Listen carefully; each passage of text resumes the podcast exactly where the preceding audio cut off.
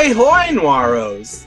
Welcome to another edition. Uh, you turned into our nightmare alley, if you will, of out of the podcast. It's a night episode, guys. You know what that means? Canada Dry ginger ale.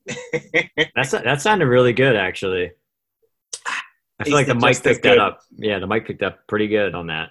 I should hope so. We are an audible medium over here. That's true. I've got my Pibb over here, my favorite Mr. soda. Mr. Pibb over here, Pibb Xtra. Yeah. Daniel himself. Welcome. Thank you. Welcome to you. Thank you, gentleman Joseph. If we're getting classy, saying welcome to the show. Welcome. We just talked a couple days ago doing our neo noir episodes. so I don't know even I don't even know what we got, man. I barely no. filled up the time. I've been watching Kids in the Hall, I've been watching Mhm. News Radio, Incredible Hulk, Superman, the animated series, Wow. How do you trying have to all the squeeze in movies. I don't. That's the hilarious joke of it. But the good thing about working from home is I can watch these things and, and work at the same time. So That's true. that, That is helps. that is good. Yeah. I can't focus like that. I, I have to have music in the background when I work. I can't like Oh, I'm not really doing good. Good too. Like I mean, at least with some of this stuff, I mean, really everything I just listed, I know inside and out, so I don't really need to pay too much attention. yeah. It's just like an audio play for me, but Yeah. mostly I listen to music. It's it's true. Yeah. I can get more in the zone with with music. Or I just listen to our podcast nonstop. I love this thing. Just on a on a loop, just listening to yourself. Yeah. Ugh, talk about beans to suicide. You'd feel like a real uh, geek if you did that. Uh oh. Keeping it apropos, but yeah, I don't know.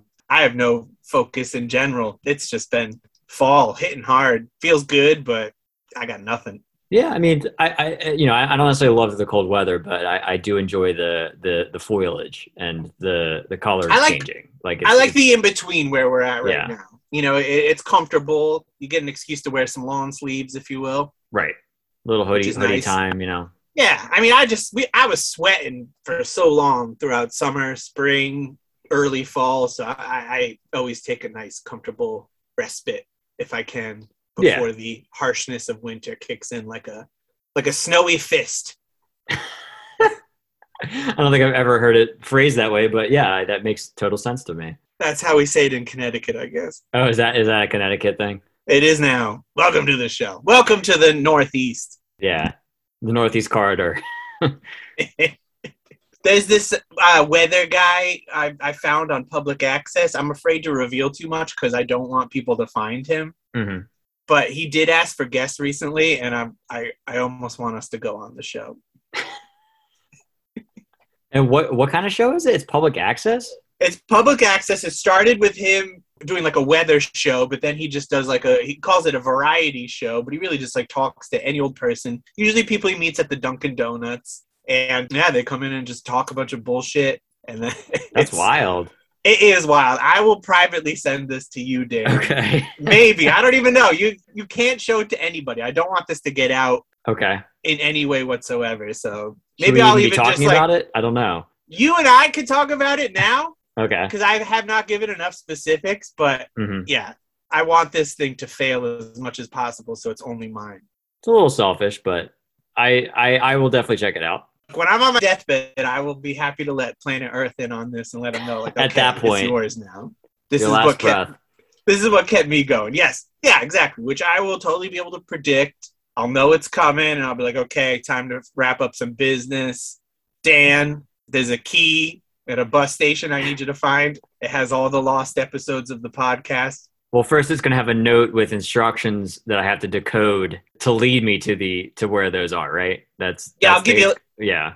a real zodiac kind of Okay. some, pu- some puzzle work. Yeah, Yeah. Yeah. and then then you'll go to the bus station, and then you'll open up some briefcase, and some some light will come out, and I then like you get it. in the then you get in the floating car, and we do a little uh, "Kiss Me Deadly" Repo Man combo.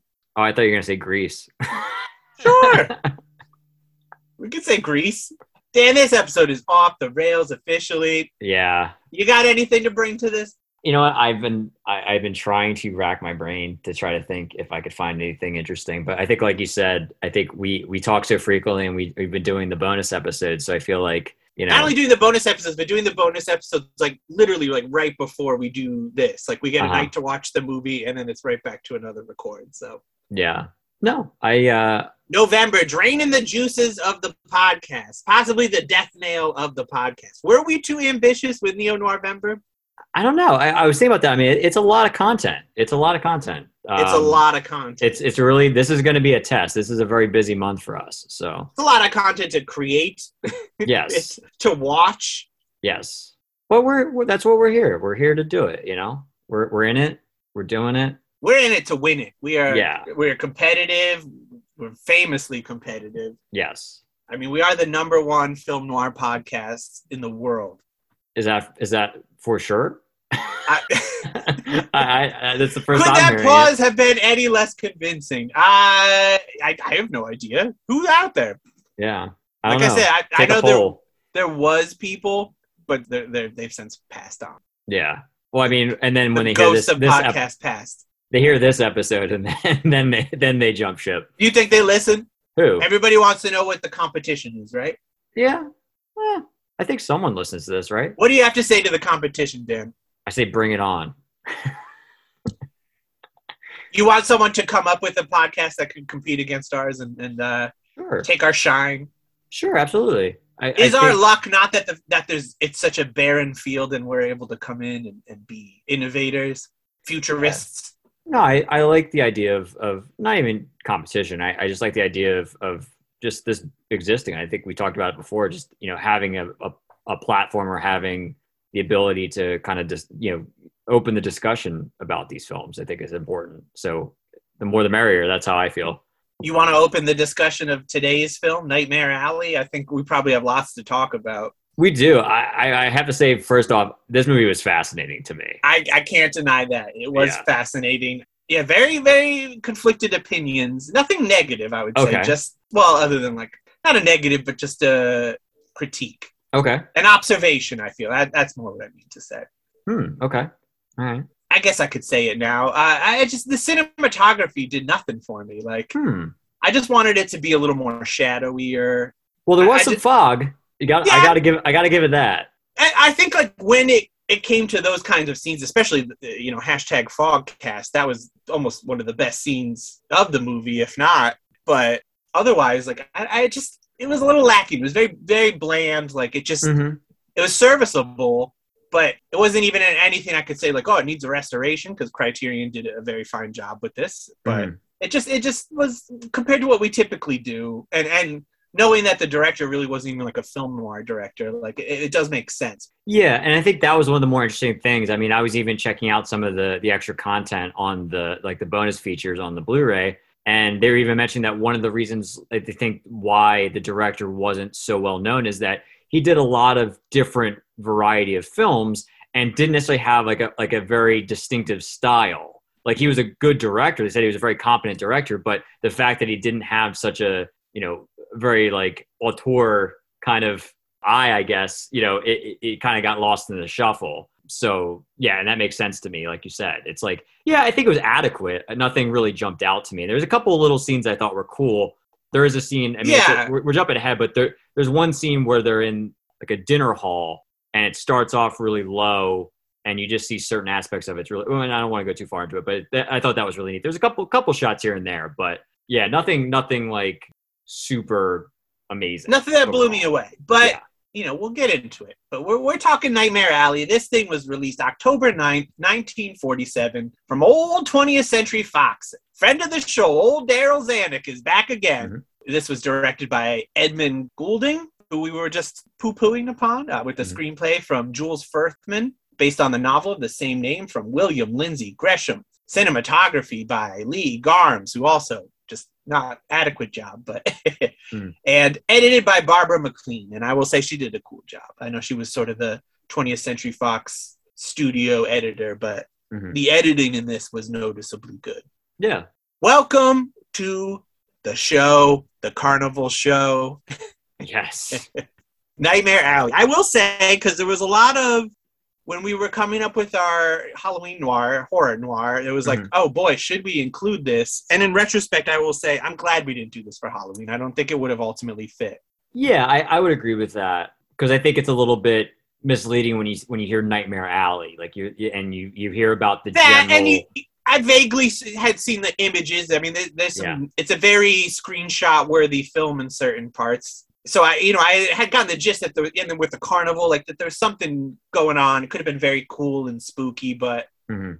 ultimately, it's just not enough of the film to really to put it in that kind of category. I think. Yeah, I would agree. I think the one thing that I really found super interesting was that it really had like a, a large budget. Like it was basically like an A budget, but the the actual content of it was very B and very like unsavory for the time. And it's just fascinating that juxtaposition of you know you have this like really high production value and budget, but like the things that they're talking about are super like I think especially at that time maybe off putting to people. You know. What's that? You mean people biting the heads off of chickens? Yeah, The just like just a lot of yeah, a lot of the subject matter, you know, uh, just a lot of weird stuff going on. Like it just, you know, the they're kind of pulling the wool over people's eyes, and it's you know, with these kind of vaudeville but like deceptive things. You know what I mean? It's kind of like classic carnival it sounds Yeah. like so you got tyrone power as stan carlisle stanton to uh you know if you're being classy about it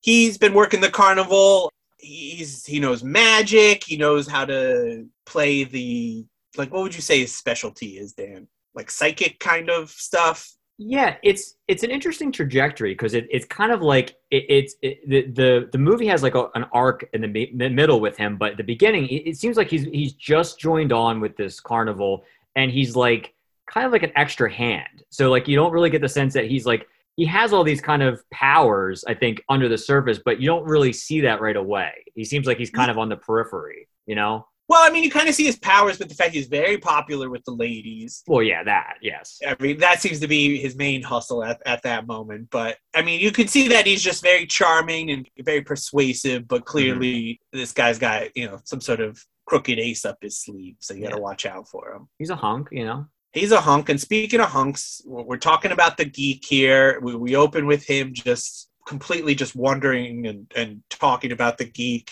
For people that don't know, a geek is someone who's into very nerdy culture, right, Dan? Yes, exactly. and then those those people then bite the heads off of chickens. Pretty brutal stuff.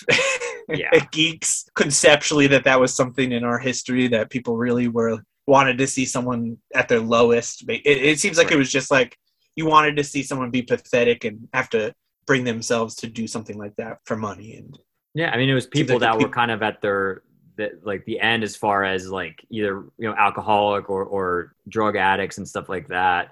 That basically they would just pay them in alcohol, you know, or or substances or whatever, you know, and that was like their payment. yeah, we'll keep you fed, give you a place Yeah. to sleep, and a bottle of questionable alcohol. Yeah, that- moonshine. That'll do it. Yeah. Um, and Stan, he's been working with Zeena, played by Joan Blondell. She's she is a psychic, Mhm. and he's been kind of helping out with that, especially because she has a husband, Pete, who's just a drunken mess. yeah, He can't help with the mind reading act. Like you see, he's below the stage, writing down these questions before they get burned, so they can just trick people into thinking that there's a psychic. I really like seeing that though, because like you- you're kind of like anticipating like how are they doing this? Like what is the trick? You know, and and then you, you see it and like it's kind of neat. Like when they show you the camera down and stuff like that, and you're like and you're going through it all. Like I thought that was kind of cool. and Pete is just a total mess. Him and uh, Zeena, they used to have a better act before everything fell apart, and Zeena really wants to make her way back to that, but she won't leave Pete behind. She feels absolute loyalty to him. Also, you got Molly, who is an assistant to Bruno, the strong man, and he's a yes. he's a big timer. He can see that Stan is is moving in on Molly. He doesn't like it. She's very, you know, young, naive, impressionable, and also Molly, total babe. A lot of babes in this movie, Dan. Dude, I was gonna say it. I was waiting for you to like like she is, is like gorgeous, and especially in this movie, Coleen Gray. I Yeah, I mean, like, she she's been around. Uh, She was in in the Killing. We've seen her, mhm. yeah, she's, but- she's in a lot. but this this was the the standout knockout. I mean, it's the Yeah. outfit, it's everything. Everything. It's it's a, she's Yeah. a total babe. I can sure. understand why Stan does what he does. exactly. Like I, I- once that started progressing, Although I was guess, I like- get it. I don't know how young she is. Like they did kind of play into that, but no, I think it's. I mean, as long as it's legal, In real what I life, I, think at the time she was pro- when this was filmed, she was like 25. Well, yeah, I get that, Dan. Of So, course, we're yeah. talking that in real life, but I just mean in Yeah. the movie. I don't. I don't remember how young she was. I, they it might have didn't mention it, but I think she's well, she's definitely younger than all all the other principal characters. So they try to play it like she's just this quote unquote young, naive person. But I mean, they, she could have been playing like 19, 20, 21, something like that. you Well, she certainly like- was young enough that they, you know, later on forced them to get married. So yeah, that might have been part of it. Uh, there's also we, we see as we're meeting everybody, all the carnies and stuff. We get some cops that show up trying to bust down the old carnival. And this is where you really get to see Stan at work, and oh he's yeah, able he's able to make sure everything goes smooth. And you also get to see, speaking of Molly and her outfit and everything. They're like, "Hey, th- this this young woman is dressed too scandalously," and then they're like, "No, no, no! When we put her on this chair with electric currents, you know, she needs to not have anything on her. She'll burst into flames." And this is where you get the really cool scene where she's got these, you know, electric currents going through her fingers. I loved it. This was one of my favorite parts of the movie. I, that, Th- that- and this is all the stuff I wish there was more of. You know, Yeah, that- you, you do what you do. But yeah, that effect was amazing. Like it's Yeah. very convincing. They did a they did a great job on that. I would also have been convinced yeah. at that point. The, the way that he really sells that sheriff, you know, from, from basically like he was so like just gruff and ardent in his ways, and then he basically just like completely converted him, you know, and and that's a theme that comes up a lot with the idea of kind of using, you know, almost like a religious background in a way to try to pull tug at people's heartstrings and and so forth and with memories and stuff like that of childhood and things like that to really kind of manipulate them. So that was like this is like one of the first like real instances that you see with him like where he really like clicks you know it just like turns on for him and he's not going to stop. He, this Nope. guy is in the zone. yes Now, Marshal, this is none of my business, because I see that you're a man who is fully capable of handling his own affairs and, well, almost anything else that's liable to come along. But my Scotch blood is working right this minute. And it tells me that there is one thing in your life that's worrying you. Something that you find very difficult to handle. Because all your strength and your courage and your authority in the town seems to be of no avail. It seems to slip through your grasp like water. Wait a minute, young fella. Who you been talking to? As I say, Marshal, it's absolutely none of my business. You're a man in the prime of life, old enough to be my father. By rights, you should be the one to be giving me good advice, not the other way around. Where's everybody? Joe, come on. Tim, put those lights out. Get that crowd out of here. Beat it. Think he can pull it off? Look at him. I told you that kid had it. I sense that there are antagonistic influences surrounding you. Come here. Someone near to you is jealous of you and your ability. Son, that's the gospel truth. Also, he's been talking with Zeena about possibly them going off and starting their own act. Zeena used to have this code with her husband that just they would speak in a certain way so they would know what it meant. what people were saying what Yeah, they wrote down like well we're gonna get more into that code later but it's you can say very much with just an inflection apparently. Yeah yeah I a- I, I was still trying to figure out the whole movie. And then um to Zeena she's like i can't go and do this this new life yet. I i gotta take care of my husband and i'm trying to make sure he's not drinking as much. He's down to like she has him on a shot a day regimen. But then Stanley's also like, you know, hey, maybe we could make some money and we could help fix him. We can we can get him rehabbed if we need to. Mhm. So she takes out her tarot cards or tarot, as she says, yeah for direction, and she, you know, she's just trying to figure out what we can do. But it's not looking good. We got the Hanged Man, we got Death. They're saying it's not looking good for Pete, and it's pretty much going to be right away. he's gonna die this is the first time we see uh, Zeena has a problem with her cards. She keeps dropping them on the floor. Like, come on. yeah Saying 52 pickup, Zeena. But all is well. We're going off to get a little weekend booze from the local moonshiner out of his little moonshine trailer. And he's able to even get an advance on the, the $2 bit of moonshine. And he, he's off to drink it. But then he hears old Pete coming by, stumbling, hungry for booze. No one's selling to him because Zeena had stopped everyone from doing so. Stan hides the bottle. He puts it in Zeena's trunk and he talks to Pete and he, he sees him going through withdrawal. He feels a little bad for him. So he's like, you know what? I got this bottle. Here you go. I know Zeena's looking to get you off of this, but let's do it. But then it's the next morning and old Pete is dead. He overdosed on wood alcohol, of all things, which is like, hey, wait a second, where did we get that? And Stan is able to go away from this crowd that is gathered around and look in the trunk and realize he had grabbed the wrong bottle. So that's Yeah. good. Yeah, I, it definitely like it throws you. I mean, it throws you because you're in the same like you're you're in his eye in his shoes. You know, like you don't know, just like he doesn't know. And you're like, oh crap, didn't know that was in the trunk, and he just basically drank it. And and and yeah, it's it's you know it goes with the theme of like what the tarot cards say. You know, that's he said he was going to die, and guess what? He he died pretty quickly after that. Yeah, it's like almost like those things are real or something. Yeah, In, at least in this universe. in this mys- mystical universe. So Stan, he has been getting close with Molly, and he's saying like, "Why don't we go run off and do this thing? I think I have the code from Zeena. That was the only reason I was interested in her. Why don't we go ahead and do our own thing?" And this around this point, this is when they realize that Molly and Stan they arrive when the troop has gotten at, together at this cafe, and they see that, uh oh.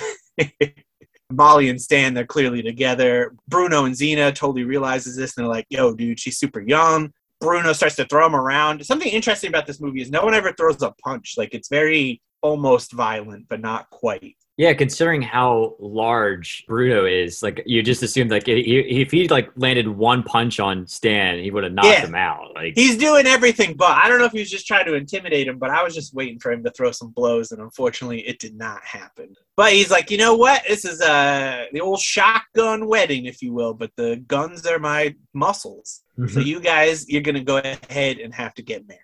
Stan's like, fine, that's cool. Molly's a total babe, like that's no problem. But I'm gonna go ahead and leave the carnival. I'm ready to get into my new act. And so now he's known as the Great Stanton. very clever. very clever. He's in Chicago working at a hotel and he's doing very, very well there. Yeah, that opening shot where you first see him and he's blindfolded in the middle of the room, and it's just like the, the way the camera is in the crowd. It's just in like a little break in the crowd, and that that setup of the scene's really cool. I, I really like that shot. I can see that shot working for him because that seems like more of Goulding's like wheelhouse, you know, like the kind Yeah. of movies he did. It was very much those things. So it's like those scenes always did succeed because it just it wasn't complicated for him. But like Yeah, I, I think certain things like with the carnival just was too cool not to just be amazing. Like there's no way to really fuck that up. But just hmm other than that, it just it lacked some uh, style, you know, like a oomph. It just it was a, it was just able to rely like on, on the the coolness of the plot. Like the plot is very very cool. The story is very cool. yeah, Like I think a lot of that it was just coasting off of that more so than any kind of cinematography or direction. And in a lot of ways, like acting, I mean, like it, it, everyone does a, a good job, but it's like no one's spectacular, really. You know. hmm I think in this case, it's interesting to see Tyrone Power do a different kind of role just because of his swashbuckling past. You know, it's fucking Yeah. Zorro. You know, yeah. He, this is definitely out of character for him. so like in Um, that sense, it definitely is cool, but it's still just not like. I mean, no one does anything. I mean, I would say really the the best one is who we're about to meet here, uh, Lilith Ritter, played by Helen Walker. I think. yeah, I think she does a, a good job with the performance and the character that she has to play, the psychologist. But other than that, I just I wasn't particularly impressed by anybody.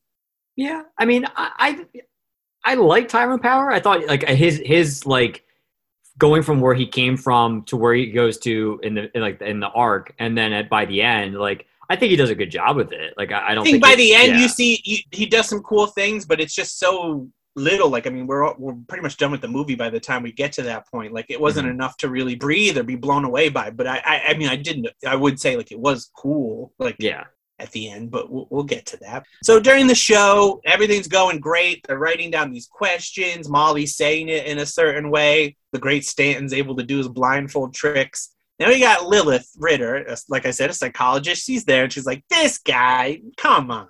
So she tries to trick him. She submits a fake question about the health of her mother, but he totally figures it out. He's like, Your mom's dead. Come on, Lilith. What are you doing here? yeah, can't fool me. can't fool me. So she's like, you know what, Stan, you got the goods. So why don't you go ahead and come into my office? I think I got a job for you. They're talking. Then we get the arrival of Mrs. Peabody, who's a socialite patient. We can Mhm. see that she has a very classy clientele. And she's like, I'll meet up with you later. So Stan leaves. He's like in the in between office, the waiting room. Well, but it, it almost looks like when he goes out of the room, it almost looks like a separate doctor's office, like room. Like it looks like it just they're just like a door separating. connected. yeah, hey, like maybe she's just renting that office because yeah, he waits there in the dark. And when she's done, she comes through them, and that's where we find out she's been recording her patients. She's been cutting fresh lathes Yeah, on records. Yeah. on records. She's a very valuable resource in these times, Dan. Yes. If only we had one. Maybe she has a, a two-year wait as well. Yeah. People coming in and, and recording uh, live to tape from uh, her her psychiatrist studio. Yeah. Maybe sam- sample those a little bit or something. There you go. But yeah, she's recording people. She's got a whole LP collection of people's secrets. And Stan's like, I see what you're doing. You're using this information to get money out of these wealthy clients. And she's like, I don't, I don't agree with this. Mhm. I, you get, get out of my office. But then uh, we have another performance, and we meet Zeena and Bruna again. And Stan is not happy to see old friends like Molly is No. these are not welcome faces. And of course, Zeena brought her tarot cards. hmm Can't leave hope without them. nope. And she's like, pretty much pulls the exact same cards. There's one on the ground again, the death card. After that, Stan, he gets a massage with alcohol, which then, of course, brings him back to Pete's death. So he doesn't like that. Mhm. And he's like, you know what? We gotta, we gotta keep at it. We gotta up the game. We have to go to what he calls the spook racket. You know, Mhm. things got to get a little, little otherworldly if we can. Yes. And so now we're back at the show. Mrs. Peabody, the patient of uh, Lilith, comes in, and the great Stan, he's able to use all the information he heard on the recording about uh, her dead daughter and everything. And he's even like, Do you want me to give a message to her ghost? And then he Yeah. faints. it's a good show. Yeah. And that brings in our old friend Ezra Grindle. What an what I a was name. say quite a name. played by Taylor Holmes, a much better name. Hmm. This is who we're gonna go ahead. This is our Rube. Uh, Mrs. Peabody's like, work with Ezra Grindle. He's a bit of a skeptic though, but you know they're gonna set up a meeting, and Grindle's like, I'm gonna get Stan. I'm gonna expose this guy. Hmm. And meanwhile, now Lilith, she's like, hey, you know what? Stan, you're a charming guy. I like the sound of all this money you're offering. Why don't we go ahead and team up? We're gonna figure out how to approach Grindle. I'm gonna let you know in my uh, the secret recordings that he has a dead girlfriend, long lost love, Dory, Mhm. and he'd like to speak with her. This is how we're gonna get to him. Grindle, he talks to Stan. He this is where he's really playing up the religiousness and everything. And he's like, you know what? I like you. You got the goods. Here's $150,000 in cash. We're going to build a tabernacle. Everybody loves those. Maybe we can get a radio station if uh, if you can talk to Dory. And so Stan goes to Lilith. He gives her the cash. She says, hold on to this. Let's not spend it. We really want to make sure we got him in the bag. So she puts it in her, her little safe, which had a sliding up picture. I never really saw that before. Usually Yeah, that it's was pretty out. neat. Yeah. Yeah, I mean, between that and her making records, she's, she's got a cool little office there. Yeah, and it, yeah, the and the record player slides in. There's like a little like hatch that that Yeah. slides over to the other room. Yeah, Yeah, we got to get that set up. yeah. No, I I, I dig that. so now we also have photographs of Dory and Stan. He goes to Molly and asks her to do the impossible, to impersonate her. We're really going to scam this guy. She does not like it.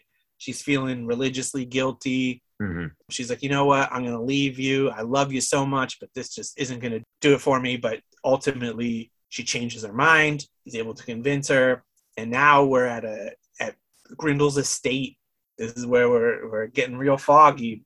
Well, I, I- let's take one second. Just I want to I want to make sure that we mention that when they first got married, and there's that scene where they're in the hotel room together, and she basically says like, oh, "I'm going to be the best wife for you. Like, I'm going to do whatever you say." Like, she's like, I, "You know, I'm not even going to look at another man." Like, like she she's like investing her whole being into her marriage with Stan. So basically, she gets to this point. She's like, she's doing everything that he he wants her to do, but gets to this point now where she's just like, this is where she says like, no, I'm not doing this. And rightfully so. Yes, like this. This is like her breaking point of like, no, I, this isn't right. Like, I'm not doing that because I think this kind of plays into what happens next. I just wanted to make sure we we cover that. Yes, because we're at the estate. Stan's pulling the moves, and he's like, "I, I think we can, we can And this, get." yeah, this scene's ridiculous too. I mean, Yeah. it's, it's amazing. They're like in like a woodsy area of the estate, Mhm. and and Stan he's able to conjure up Dory in the background. You got Molly there, and it it could be her. You know, All dressed up, and yeah, it's it's it's wild. Yeah, great scene. He's totally buying it, but of course, Molly, she fucking blows it. This pissed me off so much, Dan. Where you're just like, come on, you already agreed to it at this point. Like, just run off into the woods and call it a day. but she, I mean, she broke down because she saw how much he was like upset by it. Uh, oh, I understand why yeah. it happened. I'm just still just like, that's so lame. Like, you don't get to that point and then just back out. So, no good. Stan freaks. He, he doesn't know what to do. He freaks he's out. pissed. Yeah, He's pissed. So he pushes Grindle and he breaks his neck against a, a tree, I guess. it was pretty brutal. I don't Pretty brutal, yeah, like- yeah, Whatever happened to that stunt man? Oof. But yeah. he he dies from that. That's no good, and we're feeling pretty worried about it. We're off on the run. Stan goes over to uh, Lilith to kind of regroup and, and figure out what we're gonna do. Mhm. Oh, and Stan had also dropped off Molly back at the hotel. It's like meet me later at a train station. Yes. Go. So he goes to Lilith. She gives him back the money. He's like, all right, cool. Let's just go out of town. We'll wait for things to calm down. Read the papers. If nothing happens, give me a call. We'll, we'll get back to it. Sounds good. Stan gets a cab. Heads to. He's going to the train station. It's taking a while, but you know, you do what you got to do. And he's like, you know, I got a little time. Why don't I go ahead and check this envelope? And he finds that it's uh, stuffed with $151 bills. It's not the the right amount of money at all. Not one hundred fifty thousand dollars. Not even close. big big difference. Yeah, this was in the, the taxi, right? Yeah, he catches it in the Yeah. taxi. But yeah, Exactly. And then he's like, I know I was just a total dick to you, making you speed up, cab driver, but now you're going to have to go ahead and turn around. And the cab driver, he pulls a beautiful Yui. Just a shout out to that Yui. yes, yeah, Well done. good good job. Good Chicago Yui. And so he goes back to Lilith and he's like, uh, what the fuck? And she's like, I, I don't know what you're talking about. You're a patient of mine. You're, you're clearly crazy. And by the way, I have a recording of your confession about how, you know, you were involved with Pete's death, uh, about the, the wrongful drinking, because that had come up too, by the way. And it's his guilt that that's causing this. And yeah, I- Yeah, th- and then a police siren comes and he's like, Do you hear that? And she's like, No, I don't hear anything. It's like, it's great. I can prove that you've been in this with me from the start. That's another thing, Mr. Carlisle, which clearly indicates the serious nature of your malady. Since I've been your counselor, you've made a strange transference to me. You see me as a Confederate who's cheated you. That explains your entrance by way of the fire escape tonight. Really, Mr. Carlisle, I hate to say this to you, but you simply must have hospital care. These hallucinations of yours. We can't have you wandering about getting into trouble, can we? Listen, you can't bluff me with that doctor-patient baloney. I want that dough. I want that. Yeah, this that whole thing blew my mind. I was like, I was like, because I yeah, I wasn't necessarily expecting it, and then it happens. You're like, oh man, she's got him now. It's like, wow, she's pretty devious. Like, how she she re- how she plays it too. I mean, she doesn't give it up for a second that she like is like, "Ha, got you." She's just like, "No, what's up going on? Like, you're insane." You think for a second like maybe he the sirens weren't real, you know? Like maybe this is a real crazy twist. Yeah, yeah, it was that was yeah quite a quite a twist indeed. She really put put one over on him. Who you know the whole movie. I mean, he's really has the upper hand pretty much everywhere he goes. But then finally, someone else kind of turns the tables on him. You know, and it really really gets him. Yeah, And as far as noir consequences go, nothing for her. She she makes off. Everything's great. yep. We don't see her from here on out. And shout out to Lilith, just the hero of the movie. Yeah, she she pulls it off. She really does. Stan, he's like, all right, well, I've met my match. I'm gonna go back, go back to Molly now. I guess I love her since we didn't work out. Well, so is, he that, is that what it is? Do you, do you do you think that there there was like a romantic component to that? I don't know necessarily about romantic, but he definitely was going to be like, this is my next meal ticket. Like this is where I'm Hmm. headed next. But yeah, Yeah. he he definitely was going to bail on Molly, and hmm I don't I don't think he had any like love for Molly. I mean, I think he he liked her a whole lot, but I don't know if he's capable of feeling love as a character. I, I think that's Yeah. just sort of how he is. He he's just looking for the next opportunity. Yeah. You know, I I definitely, I'm sure he had some type of feelings for Molly, but yeah, maybe the I- strength. that, absolutely, but I, I'm just saying. I don't know if it's love. Like I wouldn't say, especially not in the way that she loves him. Right. Uh, I I just think, yeah, she just was unfortunately got hooked up with this sucker. Because I mean, there's scenes with Stan and, and Lilith where they're getting very, very close, and Mhm. you know they're they're alluding to having a Molly-less relationship. hmm Yeah, I don't know, but he's like, you know what? she's she's uh she's it for me. Goes back to the train station. He hands Molly their life savings, and is like, you got to go back to the carnival if you can. then he kisses her as the train pulls away. Mhm. Uh, I like the was a- little jump that he does. the he, like- second the yeah, second kiss. Yeah, I, I also had that in my notes, and I, I actually really liked that. That was a good touch. Yeah. But you know, from here on out, things are getting pretty dark. He's getting drunker. He's got nowhere to, to stay. He's hanging out with the hobos, doing Yeah. fortunes with them at the railroad tracks. That was a good time. He's passing around the bottle, and they're just chucking it completely, and just like, Yeah. "Hey, what, what do you think, man? What, what do you think is gonna happen?" I, I love that. Yeah. And he so he's like, you know what? I gotta go ahead and find another job. He finds another carnival. He's trying to get a classier job. He talks to the owner, and it's like pretty clear that it's like, hey, remember the beginning of the movie, dude? That's you now. Yeah. He You're- basically becomes like what Pete was. Yeah. You're drunk. You're like he's like clearly you're. I can smell it on you. You look like you look like things are bad for you. So it's just like you know what? For this job, you're made for it. Yeah. But not he's- as, not as like a headliner like he was before. I mean, he get, goes, you know, obviously, you he know, may be a people like a geek. I mean, it seems to be enough of an attraction that people go to see it. right. But not like, I mean, he, he, he goes in with the idea of like, I'm this name. No, he's and, like, you and, need, like, a, I have this you need a act. Yeah. magician, Right. You know, do you need a palm reader? Any anything? And they're like, nah, we got enough of that. It's a dime a dozen. We need people to bite the head off of chicken. That's that's what's hard to find. Especially a guy like you. You look like you'd have a nice fall from grace. Yeah. And so you're like, oh, cool. This would be an amazing end to the movie, but unfortunately, they decided to give us a little more after that. And we're at the carnival, and you're hearing that the new geek he's gone crazy. And then it turns out Molly is now working at this same carnival. Oh boy, what a coincidence! Yeah.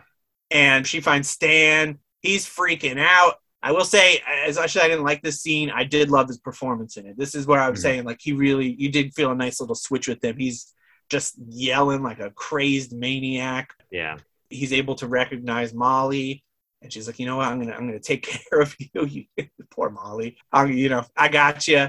And he's like, all right, I, I recognize you, drunk as I am. Let's do it. Let's get to the end. Yeah, it's, like I said, it's, it's really yeah, it's really come full circle with the relationship of Zeena and Pete, and they've kind of supplanted that type of relationship. You know, it's kind of it really has come full circle.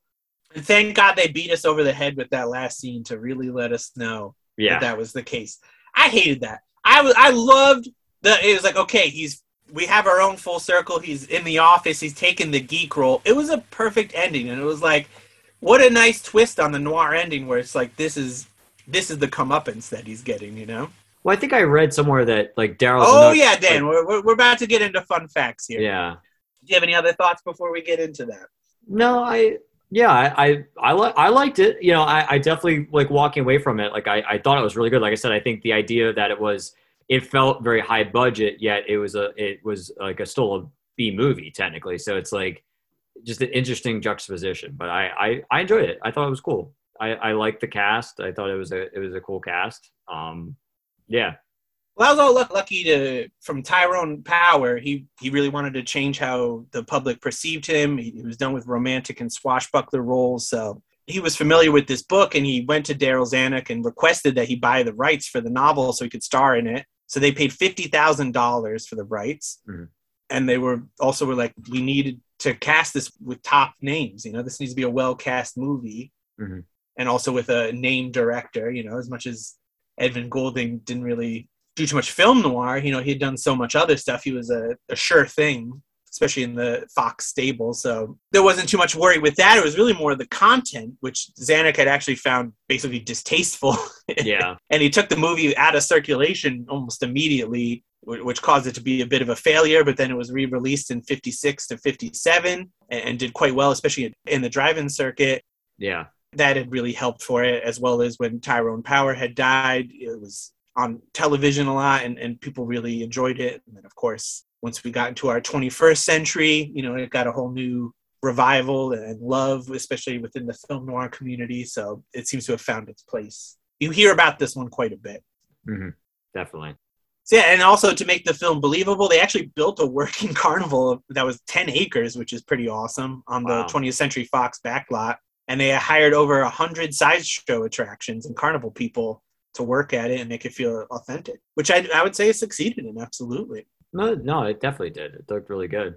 But then old Darryl Zanuck, he was like, you know what? I don't like the ending. It's too dark. So he forced them to add that ending that I was just poo pooing. Mhm. And that's a shame. Because in the novel, especially, that was the, the ending was basically that he's now doomed to work as a geek and he's going to be a drunk for the rest of his life. Yeah, I mean, I I could see both sides of it. Like, I mean, it would have been a super super downer downer ending. Uh, I mean, that that's more in line with the film noir Yeah. style, but uh, I, I mean, honestly, Dan, if I was watching this movie with people who had never seen it, I would just stop it right at that scene. I, I, I think it it takes so much away for that with that additional scene. mhm. It took away like ten percent of my enjoyment. okay, it's not too. But I liked it. I, I liked it, but I didn't love it. You know, like I, there's a Mhm. lot here. They are remaking this movie. Dan. yes, yes, some big names. all big. I mean, it's a kind of a similar situation. Yeah, Guillermo del Toro, not really known for noir really at all, more horror. yeah. Um, and then of course you got Bradley Cooper starring. I actually watched the trailer of this after I watched this movie, and it's funny because I was like reading the comments. People are like, I have no idea what this is about, but having just watched the movie, it looks pretty like much like a straightforward remake of it. And I just realized that Ron Perlman's playing Bruno, which is awesome. Yeah, there's like little things like that, but I mean, even like Yeah. they had um like Willem Dafoe, I think was in it, yeah, yeah, he's in it. Yeah, and like he just looked off. Like it all just felt off. Like it doesn't look like it's an improvement in any ways. And like even in the ways where you're hoping like you know Del Toro's gonna really go nuts in the carnival, like every scene they showed was just like scenes that were redone from this movie. yeah. That's kind of disappointing. But one thing I did find out actually was in 2003, Spain Rodriguez, who had did um, Trash Man, a famous underground comic from the 70s, comics with an X. Uh, he had done an adaptation of the novel, and I, I saw some images from it, and it was looked like exactly what I wanted from this. Just heavy shadows. It's all in black and white. So yeah, I'm definitely going to be checking that out. Looking for a good copy of it. Hopefully, I'll find one before this episode comes out, and all the Noiros hit eBay. Gotta Yeah. gotta get an advance on them. But that looked really cool, and it, it seems like especially like the novel sounded very interesting too. Like I, I just don't know if we've fully achieved what's possible with this movie, but at the same time, like maybe we have. I don't think we. I, I don't know. I don't know what the correct medium is for this. Maybe maybe it doesn't, of course, need to be remade, but maybe as a, a mini series or something. What's coming just doesn't look like what I'm looking for. Yeah, I think that's what it is. I think in general, I- I'm usually not a fan of remaking stuff. I I think just uh, in principle, I just you can just do something else. I think that's just my opinion. Like just just come up with something creative. You know, like it almost feels like you're just like you're you're just you have nothing else left in the tank, and you're just like, well, we'll just remake this movie. It's like, all right, I don't Come think on. anyone has anything left in the tank. I'm I'm just yeah, it's I'm not seeing much anymore that's blowing me away with Right. originality. You know, even the best That's thing it. is, is so derivative. You know, right, and that's and that's what it is. You know, good thing this planet's about to explode, or we'd really have to be bummed about it. We'll be off the planet soon enough. Don't worry. well, in the meantime, Tyrone Power. So yeah, as we were saying, this was a, a change of perception for him. You know, this guy came from Mark of Zorro, Marie Antoinette, all all the good stuff. But he, this was actually his favorite film, and of course, he, Mhm. he was very involved with the making of it.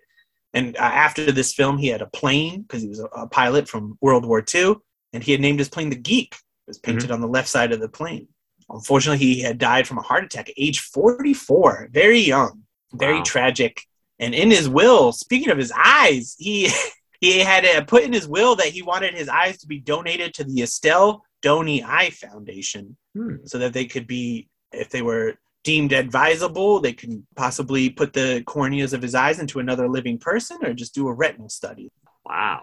Very innovative with that, and Yeah. Especially with those famous eyes. You know, I wonder who got them. Yeah. That'd, that'd Maybe be we really could- interesting to look into. Yeah. Maybe we could bid on them. You know, maybe they're back on the market. You want to split them? Uh, I think I'm good. All right, well then I'll take them. I'm going up to six eyes, Dan. little glasses humor for you. I I I picked up on that. It was good. for you and I, of course, but for the people that don't know what our beautiful faces look like, Our bespeckled faces, yeah. the the the, the fans of the show who don't stalk us, you know. Edmund Goulding, our director. He actually he was an actor as well. He he came up in the silent film era. He he played in Three Live Ghosts as a ghost from 1922, a silent film. That was a big deal. Mhm.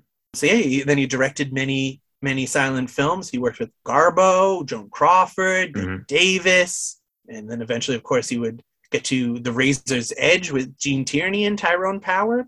Mhm. So, yeah, a lot of stuff. Apparently, that was maybe part of the reason why uh, he got Nightmare Alley is because uh, apparently Tyrone Power liked him and they got Yeah, oh, along yeah. very well. So that kind of plays into probably why he got this and maybe a little bit out of character for Goulding. Is Yeah, I mean that's what my research had shown that this was basically a, a favor for a friend. You know, they enjoyed working together. yeah. Uh, actually holds the distinction of having directed the most nominated films for Best Picture without ever receiving a nomination for Best Director. Jeez. And even one of his films, The Grand Hotel, had won, but nothing Yes. for him. That's like one of his biggest known ones. Is uh, Yeah, won an Oscar. Grand Grand Hotel. Yeah. Jules Furthman, our screenwriter. This guy, we know him, Dan. He's been around. This is the guy who wrote the Big Sleep adaptation. Mm, He, yeah. He'd worked uh, a number of times with old horny Howard Hawks, as we know him. And he had married the actress Sybil Seely, who was in five films directed by Buster Keaton. Mhm. And they remained together until his death. Pauline Kael once wrote that Furthman had, quote, written about half of the most entertaining movies to come out of Hollywood. And in fact, on a UK television program, Scene by Scene, the host had said, quote, Furthman wrote some of your best lines, and he wrote for Marlene Dietrich those sort of sexy, ambish- ambiguous lines, excuse me, end quote. Mhm. And Lauren Bacall, who he was talking to, replied, quote, he did? Well, that I didn't know. I asked Howard Hawks once why he used Furthman, as he didn't write the entire screenplay for The Big Sleep, of course. Mhm. And Hawks said, if there are five ways to play a scene, Furthman will write a six way. And of course, that makes perfect sense. And that's exactly what Furthman did. He Mhm. always came around the back way, and suddenly there was a little surprise there. End quote. Total pro. yes. On the opposite end of that spectrum, we have the author William Lindsay Gresham. Ah, this poor guy. He he had a rough life coming up, but that's kind of also what attracted him to the carnival. Mhm. You know, he always had a fascination with it. At first, he worked um, as a editor for a true crime pulp magazine, and he would write a lot of stories that way. Until eventually, he, he wrote our, our old friend Nightmare Alley. And actually, in the book, each chapter is represented by a different different tarot card. Mhm. Maybe that'd be interesting to bring into this remake. You know, chapters, tarot cards. Well, it makes me think of the the ones part of the yeah. So we can make a quick mention of uh, the Blu-ray uh, with Criterion that just came out that has the tarot cards in there, which is really cool. Yeah, but overall, I didn't like this design. It's too, I don't know, carnival-y. Uh, It's too bright. Like, I don't mind it. Uh, It didn't. I, I, I see. I, I like. I like this aesthetic. Like anything like art, kind of Art Deco ish, but like it's too like it's it's just too much like a modern sensibility of that. Though, like, it's clearly not trying to go from like an original design. They're mhm, using the fucking carnival font in Photoshop. You know. mhm. Yeah, I don't mind it. But after Gresham had returned to the United States after World War II, he was staying in a tuberculosis ward. He tried to kill himself. And then he finally married Joy Davidman. And they had a troubling relationship. Davidman was originally Jewish atheist, but then she had become enthralled with the writings of C.S. Lewis, you know, who was a big time Christian, and that led Mhm. her to converting to Christianity. Gresham had basically just had a violent episode with her, beat her up, and she's like, you know what, I'm done. So she fled overseas to be with C.S. Lewis, and then they had become. She got divorced to Gresham. She married C.S. Lewis and became a very famous uh, love story. They made a movie about it, Shadowlands. Mhm. Gresham, he, he didn't do so hot after that. He started to go blind and was diagnosed with tongue cancer. And then uh, in 1962, he checked into the Hotel Carter, which uh, he actually had begun writing the first draft of Nightmare Alley in and decided to kill himself with the overdose of sleeping pills. Wow. In his pocket, they found business cards reading, quote, no address, no phone, no business, no money, retired. Jeez. Well, he wrote and he wrote some like he wrote like a Houdini biography too, and like and like a book about people that work at carnivals too. Like he wrote like nonfiction as well. Like he didn't write that many books, but Yeah, Uh, exactly. And that when he started, when he was working, when Yeah. he was working for that true crime magazine, especially, he was writing a lot of nonfiction carnival stories as well. Mhm.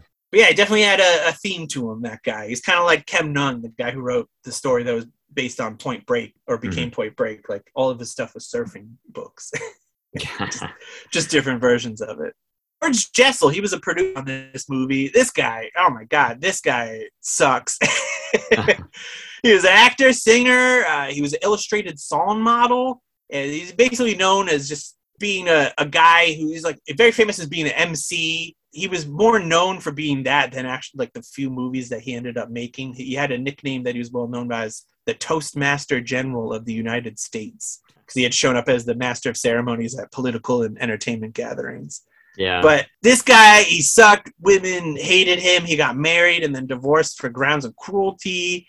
Uh, he molested everybody, including uh, what's her name? Damn. Shirley Temple. Shirley Temple. Yes, Yeah. thank you. That's nuts. Yeah, He's Not marrying 16 year olds. Bad guy. This guy easily would get along with uh, old Stan, I think. Joan Blondell, she married old Dick Powell. That's a good time. I like Dick uh, Powell. Yeah, I like Dick Powell too, and I like Joan Blondell. So Mhm. it seems like a good good choice there. Good match. Yeah. Coleen Gray, of course, like we said, she was in The Killing, and she'll be back for The Sleeping City and Kansas City Confidential, and I was gonna say Kansas City Confidential. Yeah, she's great. Yeah. She will be back. And then, of course, Helen Walker, who was our Lilith Ritter. Boy, what a, another tragic life, unfortunately. Right after filming this movie, while she was filming Heaven Only Knows, she was in an auto accident that just totally ruined her career. Um, Mhm. she picked up three hitchhikers, and then um, the car hit a divider and it flipped over. It killed one of the hitchhikers. and Then everyone else suffered serious injuries. The two survivors had sued her for basically the equivalent of 1.7 million now. She was also charged with manslaughter. And then after that, these guys they seemed like they were becoming very greedy with these cases. And so Walker's attorney, she was able to block that she was driving intoxicated. Then the two plaintiffs were actually arrested on unrelated charges, probably something to do with hitchhiking, possibly. Mhm. Oh, here we go. This is what it is. One was fingered as a suspect in an armed robbery, and then the other one had a 1944 narcotics charge and was arrested from that. So then her her charges were dismissed afterwards. Also, tough time at finding love. She was married to a department store executive for two years, and then she made her final appearance in one of our fave movies that we did, The Big Combo. Mhm. Before- Yeah. and, and then she retired at the age of 35. Only we're so lucky, Dan, huh? Yeah, but it's quite a movie to go out on. Absolutely, that was that was a good choice. then in 1960, her house had burned down, Man, and eight years later, she died of cancer at the age of 47. wow. What a shame, because she was great. We could have absolutely used more of her. Yeah, I'd like to do it. It's it's public domain, I think, but uh, she was in a film noir called Impact that I, I really want to see because Ella Raines is in it too. Uh, so maybe maybe that'll be another another reason to to bring her back into the fold I'm sure we could find a reason. She definitely deserves to be here. for sure. But in the meantime, next week, why don't we go ahead and bring in another old friend back into the fold? That's right, we're wild for Cornel Wilde. Although also we got a little Dan Gillian. That's right, guys. We're going to 1955's Storm Fear. Oh man, I can't wait. I've been looking You know- forward to this one. This looks like it's going to be a good time. And then, of course, we're continuing our series on Neo Noir. Neo Noir Vember is here. We got our third entry in the series, Thief. So please join us then. We know we love Thief. So, I mean, there's nothing really. It, we can't we can't really hide our enthusiasm for it. I think. We'll try to get some, I mean, maybe not new angles, but try to figure out how to approach the show. You know, we'll rank our Michael Mann favorites, maybe. We'll see. We'll, We'll see play- what we'll- the we'll lads by come up ear. with on that one. We're gonna. I Yeah. don't know if we'll play it by ear. I'm gonna try to come with something, but Okay. All I think the problem has been we've been playing it by ear. Uh, maybe maybe so. maybe it's time to uh, use a nose or eyes or something or the mouth huh let's talk people don't want to just listen to us listening I think we covered all the senses. I think almost. i should hope so but if you think we missed a sense or you want to talk about us listening listening to us listening uh, the real out of the podcast at gmail.com send us a blank email that'd be fun watch us not respond to it but we'll appreciate it and we'll have a chuckle to ourselves or respond with a blank comment on Instagram out of podcast, out of the cast on Twitter. I think you could send a maybe like a white picture, like a picture of just pure white, tweet it at us. And we'll know we'll know why. We'll know why. And uh, yeah, I mean that's everything. That's a, that's everybody. Danny got any plugs? Uh, I think by now it's it's been out for a little bit, but the New Langus in Town album's out, so check that out. Probably have tapes by this point. I should. Yeah, yeah, tapes are out. tapes are out. little postcard surprise. yeah, Yeah, It's good stuff. if you like tapes, They do.